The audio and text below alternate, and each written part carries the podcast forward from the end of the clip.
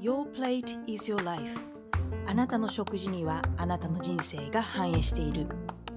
1ミリでも成長したいと思って頑張っているあなたはライフアスリート。自分らしく生まれ持った力を最大限にチャレンジし続けられる喜びを最大限に感じたいと思って頑張っている方を応援しているポッドキャストですそんなあなたが少し疲れてしまった時このポッドキャストを聞いて少しでも心が軽くなったり笑顔になったり自分らしくチャレンジし続けられる勇気を感じられたらなと思ってお届けしています。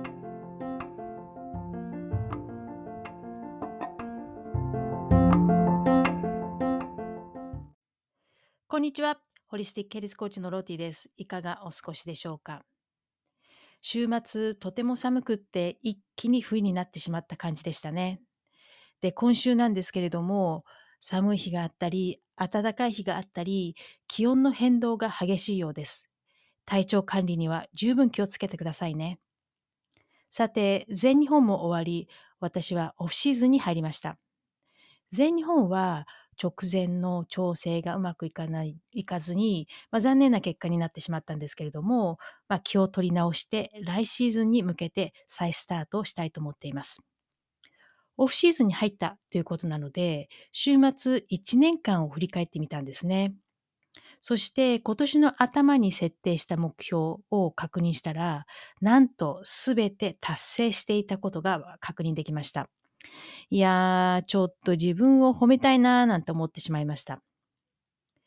このオフシーズンを使って、来年の目標についてしっかり考えて設定していきたいなーなんて思っています。今日どんなお話をしようかなと考えていたんですけれども、まあ、今回はこの私の経験を踏まえて目標設定と未達に終わらせないためのヒントについて皆さんにご紹介していきたいななんて思っています。はじめに目標を立てるって皆さんどのようなイメージを持たれていますか？例えば夏までに3キロ痩せるとか資格試験に合格するとかまあ、それぞれやりたいこと、成し遂げたいことを考えて目標を立てますよね。でも、意外と途中で挫折したり、未達に終わったりしてしまいますよね。で、よく聞くのが、まあ、目標設定に問題があるんじゃないの？なんて。一般的に使われる目標設定のフレームワーク、スマート SMRAT っていうフレームワークがあるんですけども、ちょっとこれについてご紹介していきたいなと思います。で、このスマートなんですけれども、5つの要素から成り立っています。最初の要素、S のスペシフィック、具体的に、誰が読んでもわかる明確で具体的な表現で言葉で、まあ、表してるということです。そして2つ目の要素、M、measurable、測定可能な。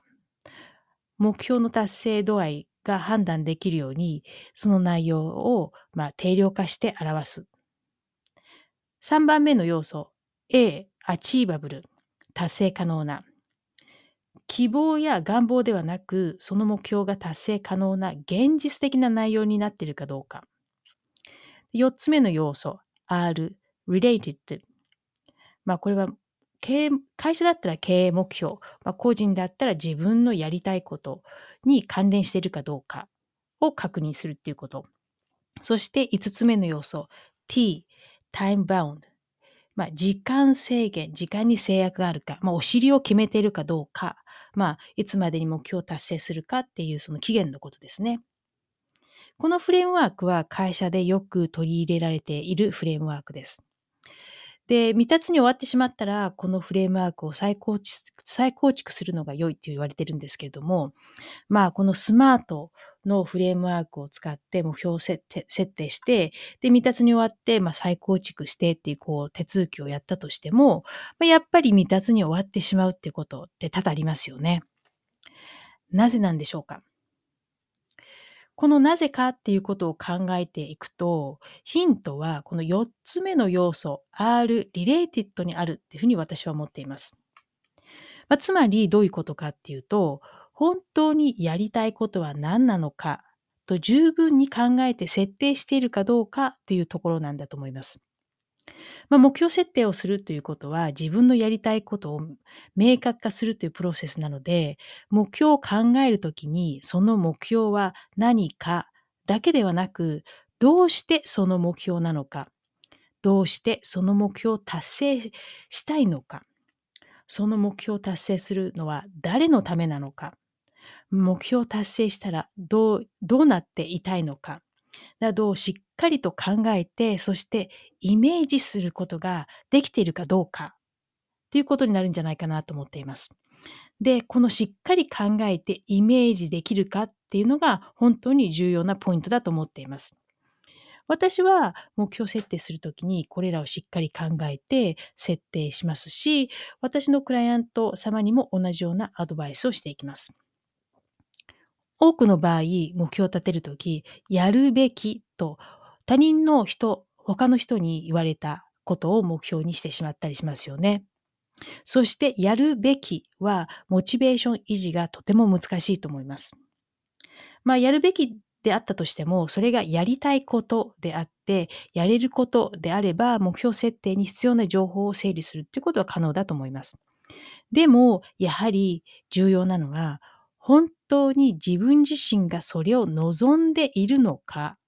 それがあなたにとって本当に意味があり、確固たる理由があるのか、まあ、この二つに尽きるんじゃないかななんて思います。つまり、心の GPS がどちらに向いているのかをしっかり確認すること。ここがやはり、まあ、ぶれない、まあ、心っていうんですかね。自分のやりたいこと、まあ、どんな境遇にあったとしてもぶれずに突き進めるかどうかっていうところになってくるんじゃないかななんて思っています。で、この心の GPS の向きを確認する方法、まあ、ツールがあるんですね。で、私は、えー、7つのなぜ、7 whys っていう手法を使って確認をしていきます。目標ややりたいことに対して7回なぜと質問をしていくプロセスです。例えば、えー、私はダイエットして10キロ痩せたいという目標を立てたとしましょう。で、これに対してなぜかと考えていきます。10キロ痩せたら着てみたいと思っている洋服が着れるようになるからっていう答えが出たとしましょう。そうしたらこの答えに対して、なぜその洋服を着たいと思ったのかと考えていきます。そしてその答えに対して考えられたことが仮にその洋服を着ていた子が可愛かったからとしましょう。そしたらその答えに対してなぜその子がその洋服を着ていて可愛いと思ったのかと考える。まあ、このように7回、こう、なぜっていうふうに質問していくんですね。そして、この答え、この7回な、なぜと問い続けることで、自分の本心を確かめるっていうことができるプロセスになっています。このプロセス、一人でやるんであれば、紙に書いてやると一番いいですね。でも、意外と一人でやるってこと難しかったりするので、そういう場合はヘルスコーチやライフコーチなど、この手法に慣れている人とやると、意外と自分の知らない一面が見えたりします。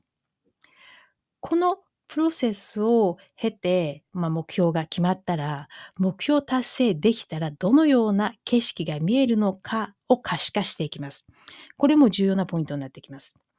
この可視化のプロセスなんですけれども、え私はビジョンボードという、まあ、手法を使って可視化していきます。このビジョンボードは、まあ、ワクワクしながら目標達成した時の景色っていうのを想像していく。そして想像したイメージを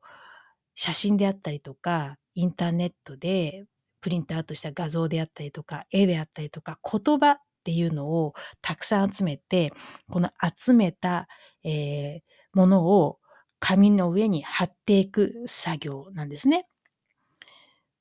で、そのできたものをビジョンボードと言います。ビジョンボードは目標達成に向けて頑張っている時に壁にぶつかったり、モチベーションが下がったりするとき、下がったりした時に見ると気分を取り戻したりします。そして目標達成のビジュアライゼーションとしての意味合いも持っています。なので、結果を引き寄せるツールにもなってるんですね。なので、ビジョンボードを使うときは毎日ビジョンボードを持って、その達成した時のワクワク感を想像してみる。こういうことも重要になってきます。あとは、まあ、行動に移すだけなんですけれども、まあ、結果重視ではなく、日々の小さなステップを楽しみながら、小さな成功を称賛しながら進める。この一連の作業に、まあ、興味ある方は、まあ、DM してくださってもいいですし、まあ、ワークショップも開催していきたいななんて思ってますし、まあ、プライベートセッションでもできますので、興味のある方はぜひ、えー、ご連絡ください。どうでしょう？心の GPS に従って本当にやりたいことを確認して、やれること、やるべきことの順にステップを整理して、結果でなく日々の小さなステップを積み重ねていくことが目標達成へのコツになるんじゃないかななんて思っています。さて、今週のポジティブティップスです。失敗の言い訳をすれば、その失敗がどんどん目立っていくだけです。これはシェイクスピアの、えー、名言なんですね。人は失敗をしたとき、何かとそのその場を、まあ、逃げようと言い訳をしてしまいがちですよね。でもその言い訳は穴を埋めるどころかますます広がっていく一方です。試合に負けた時、失敗した時どうでしょうかたられば的な言い訳を言ってその場のその時の気持ちを紛らわせようとしていませんか試合に負けたら、失敗したら、目標達成しなかったら、まあ、こんなことっていうのは、まあ、事実でしかないんですね。失敗に負けたこと。失敗したこと、試合に負けたこと、目標達成できなかったこと。で、この事実は変えられません。この事実を素直に認めて、次にどうすればよいのか、改善点は何かと考えていき、行動に移すことで前に進めることもできますし、一番重要な成長することができます。心の GPS に意識を向けて振り返る時間をとってみると、きっといろいろな気づきがあると思いますよ。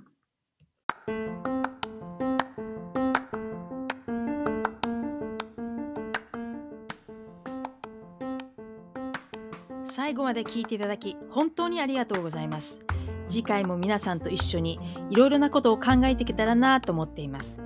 それではまたここでお会いしましょう。Don't forget to smile!